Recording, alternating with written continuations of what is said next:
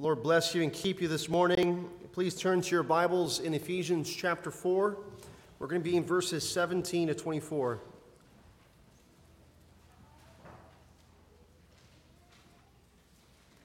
Again, the reading this morning is from Ephesians chapter 4, starting in verse 17. When you have that, please do stand for the reading of God's word. Hear ye this morning the word of the Lord. Now, this I say and testify in the Lord that you must no longer walk as the Gentiles do, in the futility of their minds. They are darkened in their understanding, alienated from the life of God because of the ignorance that is in them. Due to their hardness of heart, they have become callous and have been given, them, have been given themselves up to sensuality, greedy uh, to every, uh, greedy to practice every kind of impurity. But that is not the way you learn Christ. Assuming that you have heard about him and were taught in him as the truth is in Jesus, to put off your old self, which belongs to your former manner of life and is corrupt through deceitful desires, and to be renewed in the spirit of your minds, and to put on the new self, created after the likeness of God in true righteousness and holiness. You may be seated. Benevolent Father, we do come before you, asking that you remove every hindrance from our heart and from our mind, and give us the capacity, even this morning, to comprehend the length, the breadth, and the height of your love for us, the truth that is in your word, to edify us and encourage us. But Lord, may you also help us to receive truths that are difficult to understand and maybe truths that are difficult to accept that we would do so, bringing every thought captive unto the obedience of Christ. And Lord, that you would help us to see the glory that is the new self, created after the image of Christ and his holiness. May we see and behold with eyes of faith this morning the beauty and splendor of Jesus Christ. In his name we do pray. Amen. Today's focus is going to be on the beauty and the power of the new creation. The Bible teaches us that we, as human beings, born as sons and daughters of Adam, are under a curse. And the curse is the curse of sin. And the Bible teaches that God, in the fullness of time, sent forth his Son, born of the Virgin, to live a holy, perfect, blameless life, died a death, a cruel death, next to two criminals, was buried in a tomb, and on the third day he was raised again to glory. He is now ascended and is seated at the right hand of God the Father, interceding for us even now. And the good news is that through faith in him, the one whom God has provided as a ransom for our sins, the second Adam, there is a means by which we can escape the due penalty of our sin, the penalty of the curse of Adam, and have eternal life. This is the good news and the gospel. Much of what we have learned about so far in Ephesians chapter 2 centers on the multifaceted beauty and power of God's gospel, his good news for you and for me. And in chapter 2 of Ephesians, we learned that it is by grace we've been saved, and it is by faith. It is not owing to us. and It is not a work that we can achieve or can earn or can we can bring to God and say, God, look at all the wonderful things that I've done, all the wonderful works that I can present to you. Therefore, now it is due to me. It is now owed to me that you save me.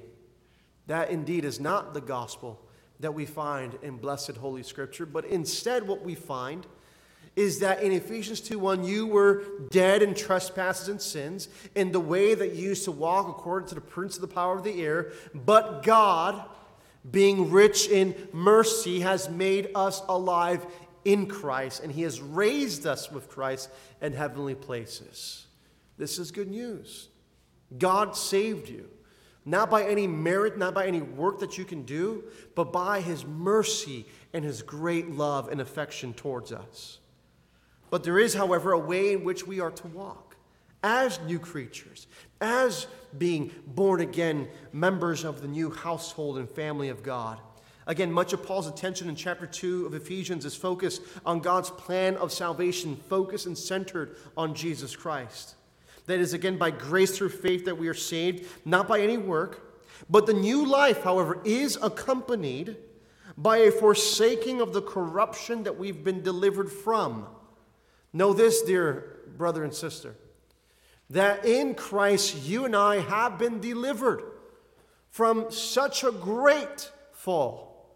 The fall of Adam and the fall of our own personal and total depravity. And yet, from that deliverance, God expects, desires, and also empowers us to live differently.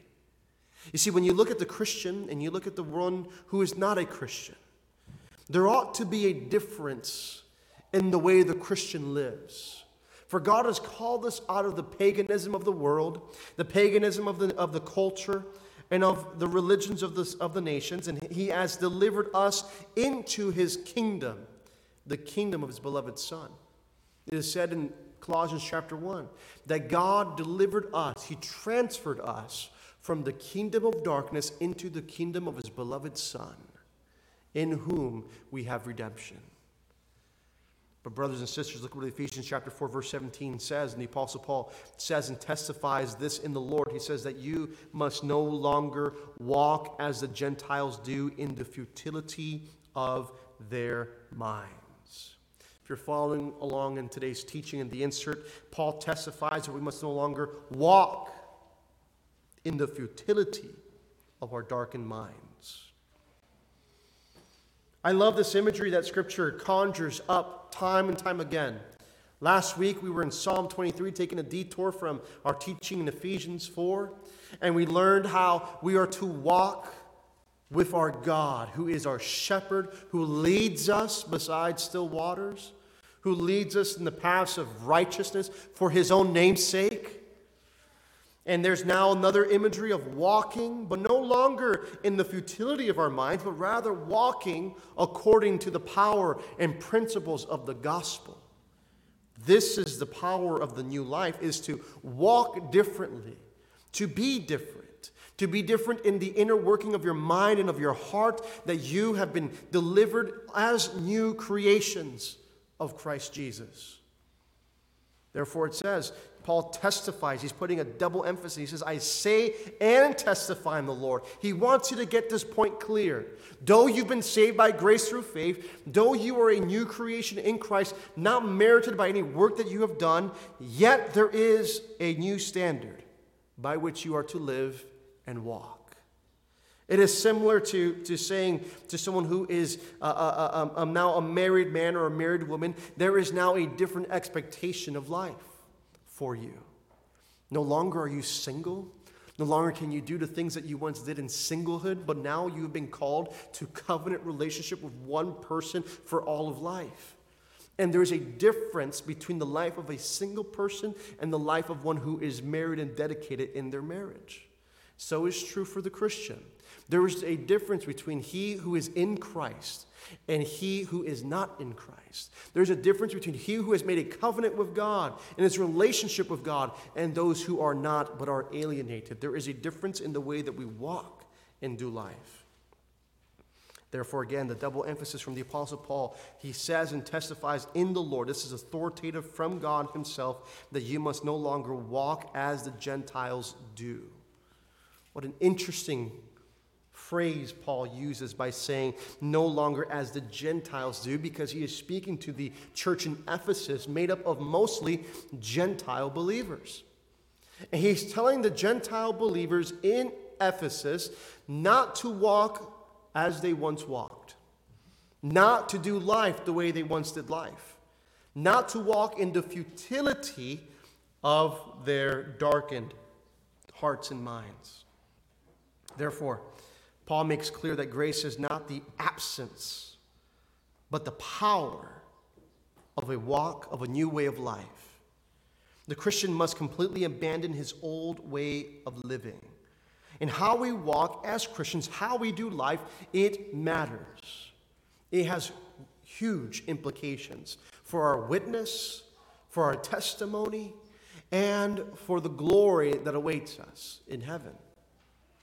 For by grace you've been saved. We're not saying that you're, you can earn uh, your way to heaven, but instead that as children of God, we all have the same destination, which is upward, heavenward call in Christ Jesus. Yet, the way that we live matters because there's a crown that awaits for us on the other side of glory. And that crown, much of it is determined by the works and by the life that you lead as a Christian. Not onto salvation, but onto glory. For the Bible says in 1 Corinthians chapter 2 that there is a, in chapter 3, there is a judgment that is for the believer. And that believer will be judged according to his works. And the quality of crown glory that you receive is determined upon what you do in this life for the glory and the cause of God's kingdom in Christ. Therefore, again, Paul makes clear that grace is what empowers us to walk in the newness of life. We must abandon completely the old way of living, the old way of behaving, the Gentile way, how we walk matters and it speaks of the condition of the heart in the light or darkness of the mind. You see, mankind, again, is in a state of rebellion It walks in the futility. The word futility in the Greek means depravity, which means to be devoid of truth or appropriateness. And the Bible says that in verse 17 that you must no longer walk as Gentiles do in the futility, the depravity of their minds. Again, speaking mostly to Gentile Christians, he tells them not to walk as Gentiles do, for they are now members of the Israel of God. No longer alienated or foreigners, but now they are now sons of promise, sons of faith, sons of Abraham, Isaac, and Jacob. Not by blood, but by a promise, by the inheritance that comes through faith in Jesus. You see, the believer is truly a new creation. Though you may come from a Gentile family, those who put their faith in Jesus have indeed by faith the blood of Emmanuel flowing through their veins. You have been purchased.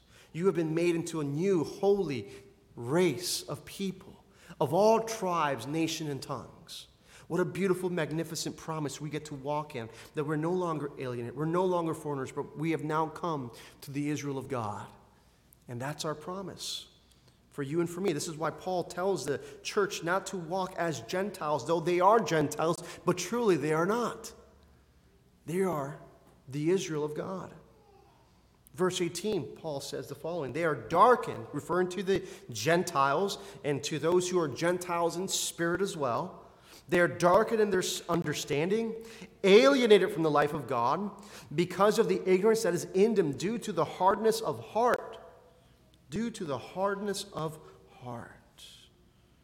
And it goes on to say in verse 19, they have become callous and have given themselves up to sensuality, greedy to practice every kind of impurity. If you're following along in the teaching, mankind is alienated from God due to their ignorance. In Adam, there is an ignorance that is yours.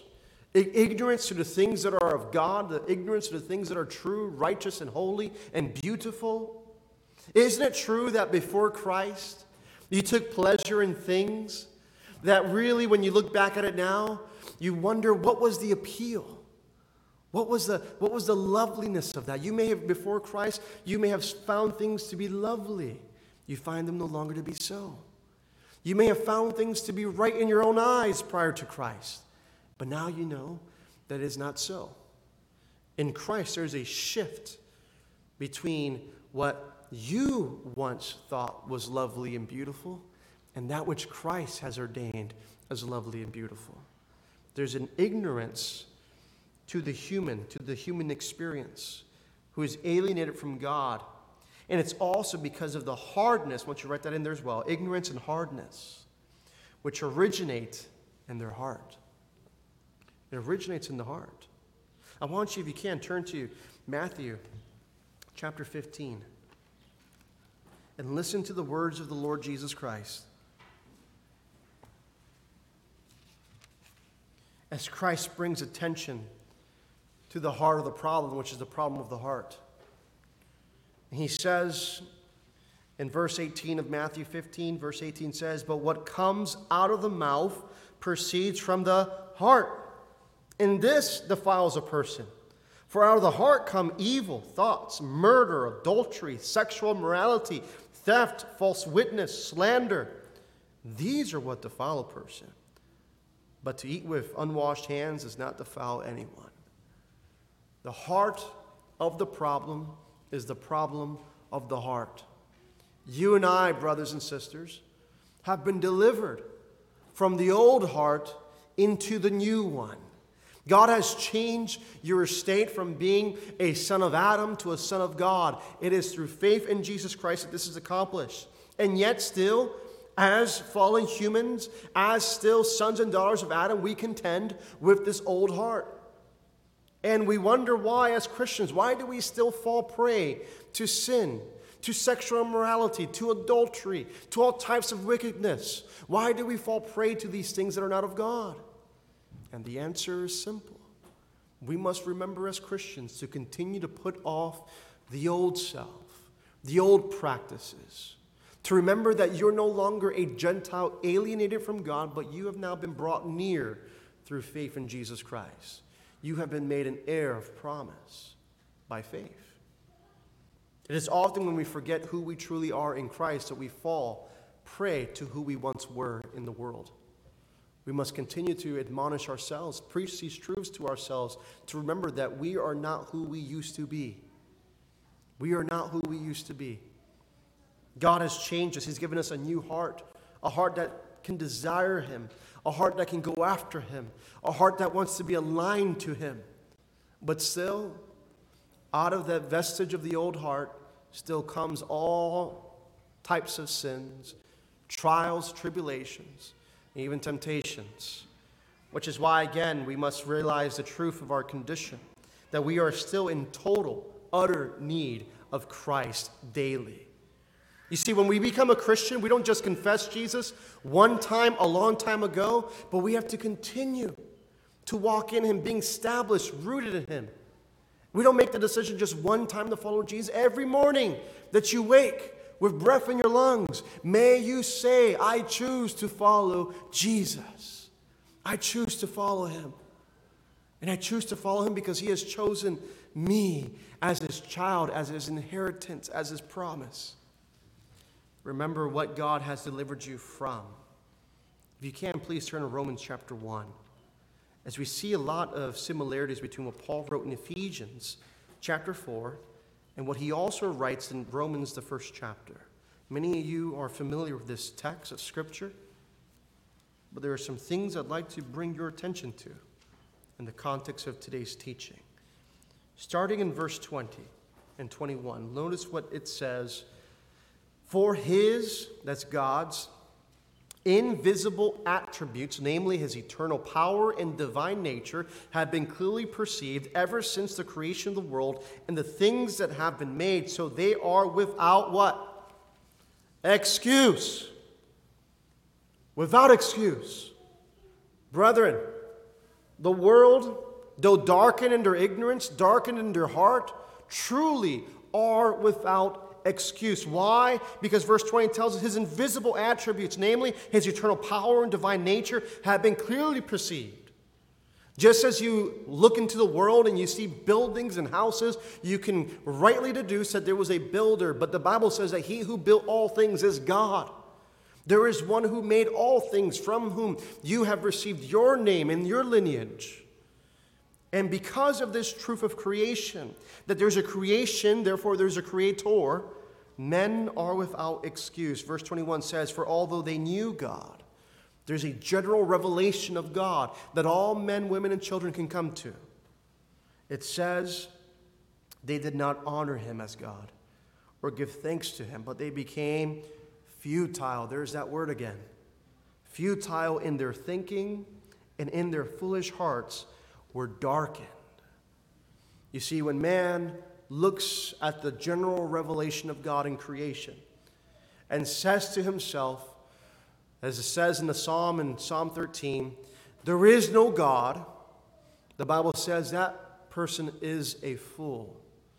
Just this week, we saw these glorious pictures from this new telescope out in space of these vast, far regions of space and how beautiful creation is. Now, if it was ever any wonder to you, beloved, the chasm between creation and creator is bigger than you and I could ever imagine. That chasm between us and God is so vast that even the most brilliant pictures taken by that telescope fails to do justice at the grandeur of who God is. And how can one look into the vastness of space and see the galaxies in their orbit, the sun, the moon, the stars, and say there is no God? It is the fool who would make such claim and affirmation. Yet we see that and we acknowledge, as the psalmist did in Psalm 8, when he says, When I behold the heavens and the works of your hands, he says, What is man that you should be mindful of him? And the Son of Man that you should care for him. We should look at the vastness and the beauty of creation and consider how small we are and how big and glorious Yahweh truly is. Yet, even with all these things, humanity continues to uh, walk in the futility of their thinking and because of the foolishness of their hearts, which are darkened. We see in, in Romans chapter 1 as well, verses 28, it says, And since they did not see fit to acknowledge God, referring to the Gentiles who, who do not receive the revelation of God, God gave them up to a debased mind to do what ought not to be done. This is the condition of one who rejects God's general revelation, and even more specifically, the revelation of God in Christ through his word. Verse 29 says, And they were filled of all manner of unrighteousness, evil, covetousness, malice. They're full of envy, murder, strife, deceit, maliciousness. They're gossips, slanderers, haters of God, insolent, haughty, boastful, inventors of evil, disobedient to parents, foolish, faithless, heartless, ruthless though they know God's righteous decree that those who practice such things deserve to die, not, they not only do them, but give approval to those who practice them. Is that not the day and time that we're living in? More now than ever before, where we're seeing things such as the sins that are listed here, not only practiced, but approved of by the world and by its institutions. We can't even define what a woman is anymore. We can't even define truth anymore. The world has gone mad. And it is what Scripture tells us is true of the condition of humanity that they have been given over to a debased mind. That they, they do not practice what ought to be done, but they practice what ought not to be done. That they are full of all types of slander, evil, they're haters of God. Just look at the culture and if you have a preacher of righteousness standing outside an abortion clinic, as we tend to do here at our church, and what do they say? They begin to misalign God, His character, His people. They begin to slander the most holy name of Jesus, and they trample on the Holy One Himself. And they give approval to those who practice such wickedness and iniquity. Beloved, Remember that the truth of our condition is that we are fragile. That at any point, humanity as a whole can be and will be handed over to even more depths of wickedness and depravity. And it is this futility that Paul warns us to walk away from, to walk in a new way of living, to walk and live differently, to receive the upward call of Christ Jesus.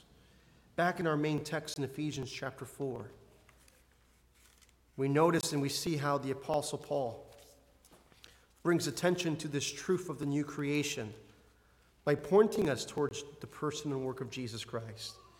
He says in verse 20, But this is not the way you learned Christ. This is not the way you learned Christ. If you're following in today's teaching, Please write in the following We learned a new way of life by the truth. Notice what it says in verse 21 as well. Assuming that you have heard about him and we're taught in him as the truth is in Jesus. And so, what I want you to write in there is we learn a new way of life by the truth that is in Jesus. Again, the world, we can't even define truth anymore. You know, I once housed a college student who was majoring in philosophy. And, uh, and this was one of the most futile discussions I've ever had was talking philosophy with a philosophy major where she contended that there was nothing there was no such thing as objective truth, and that all things were subjective. And yet, as I pressed her on this subject of truth, whether it's subjective or objective, I said, So two plus two can be three then? She said, Yeah, it can be. It can be three. And I said, Okay, well, let's apply that logic to your line of work. If you're owed a wage and your boss says, Well, I know I owe you a hundred bucks, but I'm going to give you 50 and let's just call it a hundred. You probably wouldn't fly with that, would you? That wouldn't really be some type of subjective truth to you. You would want your $100 in your pocket and not be ripped off because truth has implications, therefore, truth matters. And friends, there's no greater truth than the truth that is in Christ Jesus. Jesus said this of himself in John 14, 6. I am the way, the truth, and the life. No one comes to the Father except by me. Jesus makes an exclusive claim to truth. That not only does he possess truth, not only does he share truth, not only does he say truth, not only, not only does he preach truth, but he is the truth. He is the truth. The truth is not simply something philosophical in the mind, but rather has become embodied in the person and work of Jesus Christ. Jesus is the truth. And therefore, Paul can say, We have not learned this from Christ. We have not learned this way from Christ, assuming that you've heard about him and were taught in him, as the truth is in Jesus. All truth is from Christ and in Christ. All objective truth has a foundation, a sure foundation, and it is the person and work of the Lord Jesus Christ, to whom be glory. And so we know and realize this to be true that in Jesus we have learned a new way of living. No longer walking according to the hardness of our hearts, not, no longer clinging to the old nature of Adam, but now we get to walk in the newness of life as children of the Most High God. And because of this, we acknowledge also what is written for us in Ephesians chapter 4, verse 22. Notice what God's word says to put off your old self. Notice the imperative here. After we have learned this truth that is in Jesus, to put off your old self, which belongs to your former manner of life and is corrupt through deceitful desires. See, as Christians, we still, although we have been given a new nature, we've been given a new heart, we also still contend with the flesh.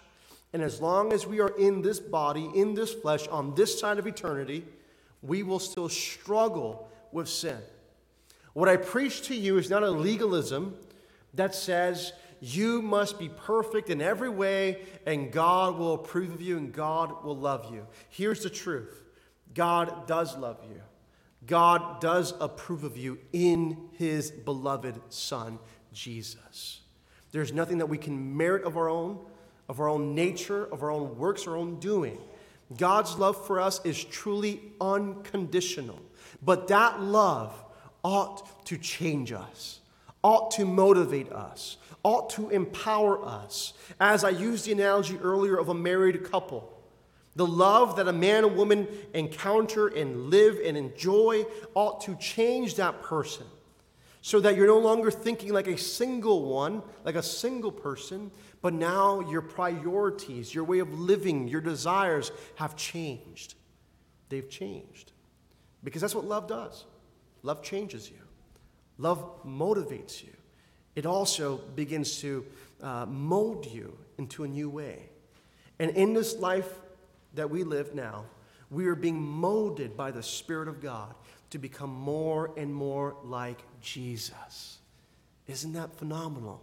That our hope is not to be like we were, but that we are now becoming more and more like Jesus. Now, I get it. If we were to map our lives on a chart, on a graph, there would be ups and there'd be downs. Not the whole life of sanctification, of holiness, and of righteousness is not one of just being uh, shot straight up to the sky, but instead it is progressive. We are progressively being changed, being molded into the image of our Creator, into the image of Christ. And it is a process. Here's something that I do personally as introspection is every September, I got saved on this, uh, September 22nd in 2008, and I always kind of do around that time uh, a, a spiritual inventory of myself. I like to reflect and think, have I grown over the last 12 months? Have I grown in holiness? Have I sinned less? Have I become more like Jesus? Am I loving people more authentically? Am I reading the scriptures? Am I growing in Him? Am I rooted in Him? I ask myself these questions. For the Bible says in 2 Corinthians chapter 13, verse 5, test yourselves to see whether you're in the faith. Or do you not recognize this about yourselves, that Jesus Christ is in you, unless indeed you fail the test? And so one should examine himself or herself under the light of Scripture every year, every day, every month, and consider Am I growing in holiness? And that's a wonderful opportunity to also not just to, to uh, check all the boxes of righteousness and holiness and sanctification in our lives, but it also helps us to reflect on where we are falling short and where we need to mature and where we need to surrender and where we need to come to God's word and to God's people and to the pastors and say, I need help in this area. I want to grow in holiness and righteousness in these areas. Not because I'm trying to gain God's approval, but because I have it. And because I have His approval, I know I ought to live differently and be different.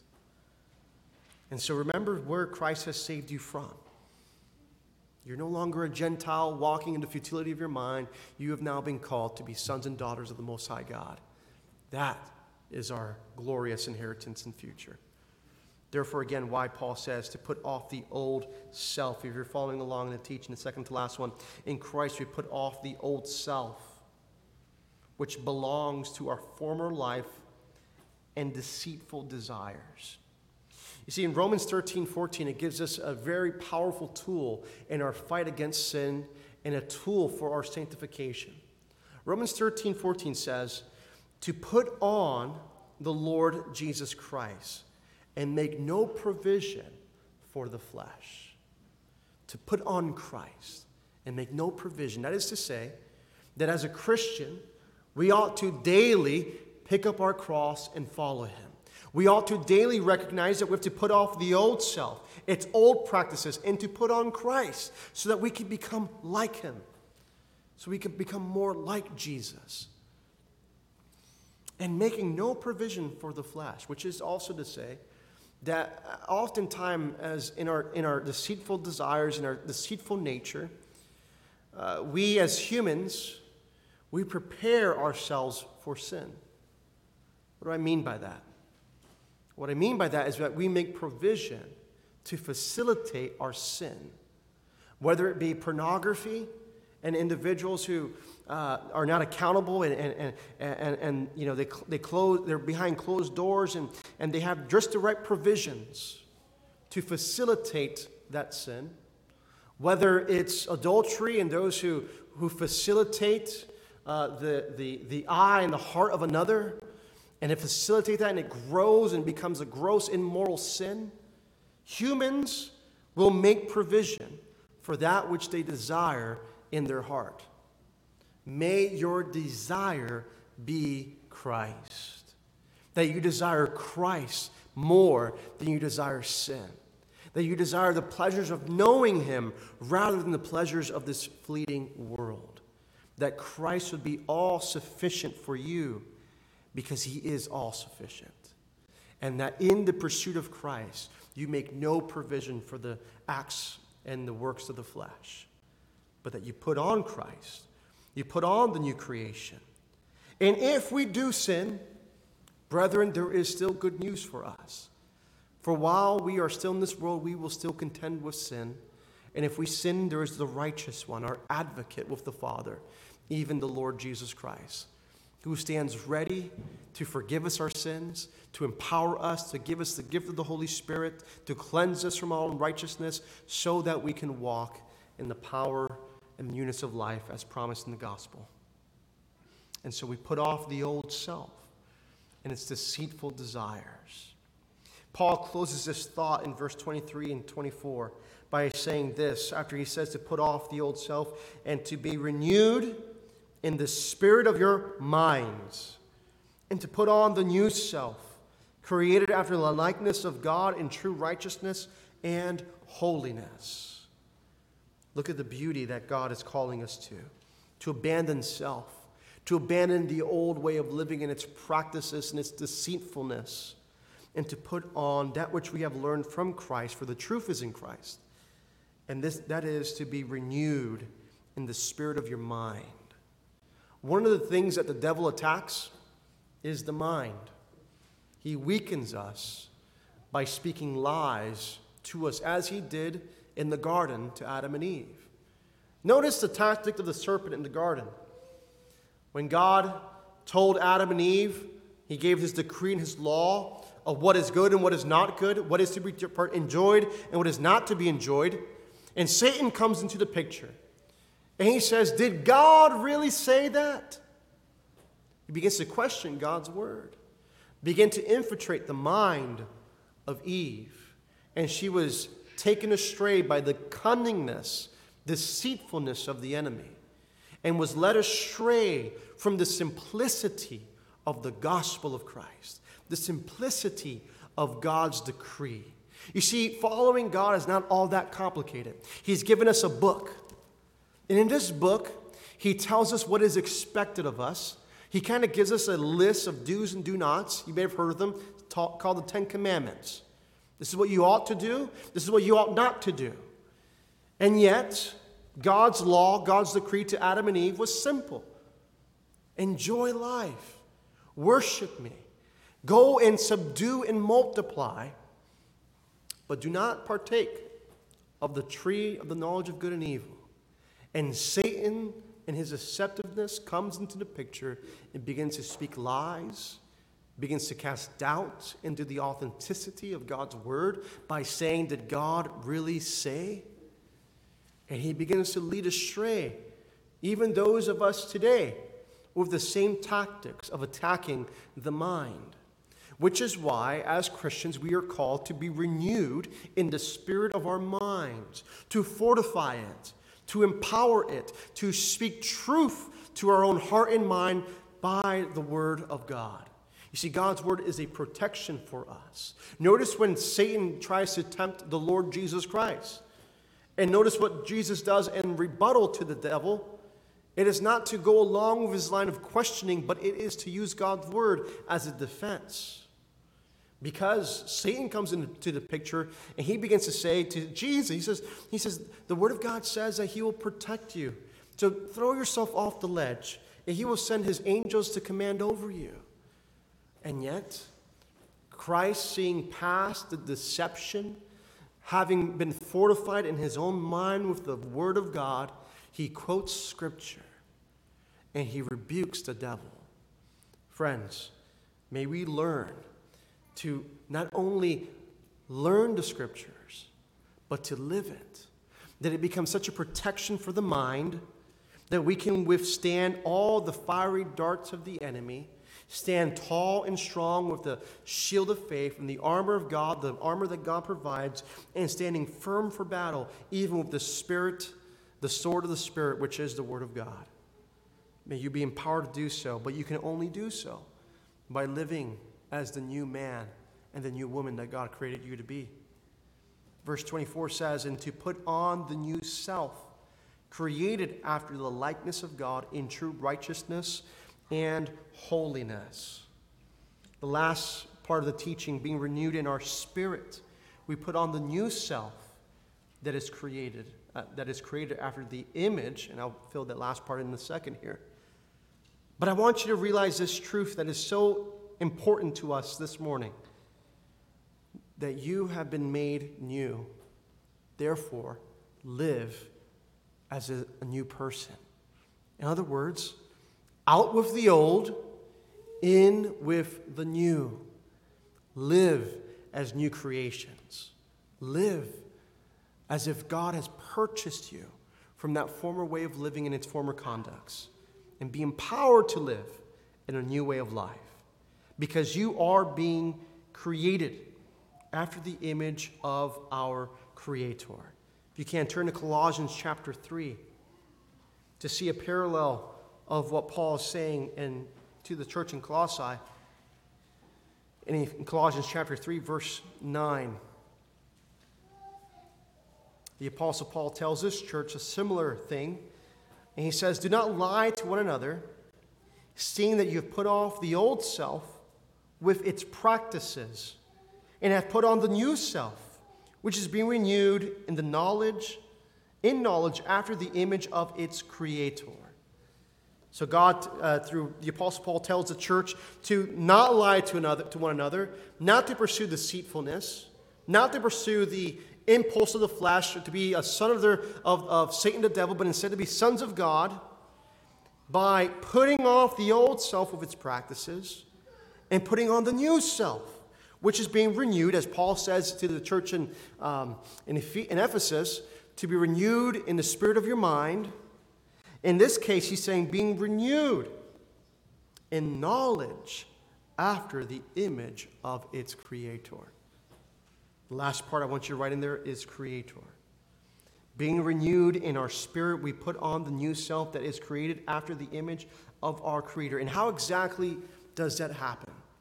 How are we fashioned after the image of our creator? Jesus made it plain in John chapter 3. In verse 3, he tells Nicodemus, You must be born again. And he says, Do not marvel that I tell you, for that which is flesh is flesh. The Bible says in Romans chapter 8, verse 7, that in the flesh there is no way you can please God. You are subject to the futility of your mind and your darkened heart in the flesh. But that which is born of the Spirit is spirit. That's why Jesus says, Not marvel that I tell you, you must be born again. And, and, and poor Nicodemus, puzzled and marveled at this, saying, what, what do you suppose I do, Jesus? That I crawl back into my mother's womb and come out again? I don't understand what you're saying. And yet, the implication was clear.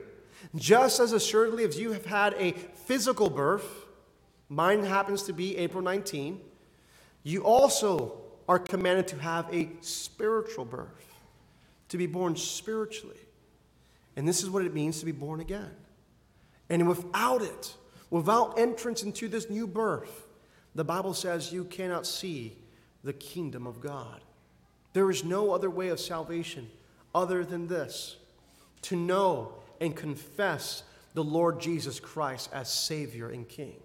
The Bible says in Acts chapter 4, verse 12, there is no name under heaven given among men by which we may be saved, other than the name of Jesus. It shall be said and done at the end of human history that the Bible tells us in Philippians chapter 2 this scene will happen that every creature, every person who's ever lived on earth, heaven, under the earth, in the sea, and all that is in them shall bow before the Lord of lords and King of kings, and they shall confess Jesus Christ is Lord, even to the glory of God the Father. May you make it your aim today to bow willingly before the King of kings and Lord of lords, that you may know him today while it is still called today. And do not harden your hearts as in the days of rebellion, but instead that you would come to the feet of the Savior and know that he gives life and gives it abundantly to those who profess him and those who decide to walk in Him and to be new creatures and new creations. Beloved, you must be born again. And if you've not been born again, the Bible says very clearly that if thou confess with thy mouth the Lord Jesus and believe in thine heart that God has raised him from the dead, thou shalt be saved. Confession with mouth and belief in the heart is what leads to salvation. So may you know him today. confessing your sins, knowing that you're a sinner, knowing that you are in need of a great Savior, and that this Savior not only delivers you from the wrath to come, but He prepares you for the glory ahead. And by doing so, He gives you, he gives you His Spirit to live in you, to empower you, to make you new. So may it be out with the old and in with the new. For the words that shall come from the throne of God at the end of history, we see in Revelation chapter 20 and 21, is Behold, I am making all things new. May we do so even today. In Jesus' name, let's pray. Father, we thank you for the hope that you've given us, for the treasure that lies within, that we truly can be called sons and daughters of God because you have given us the gift of new birth.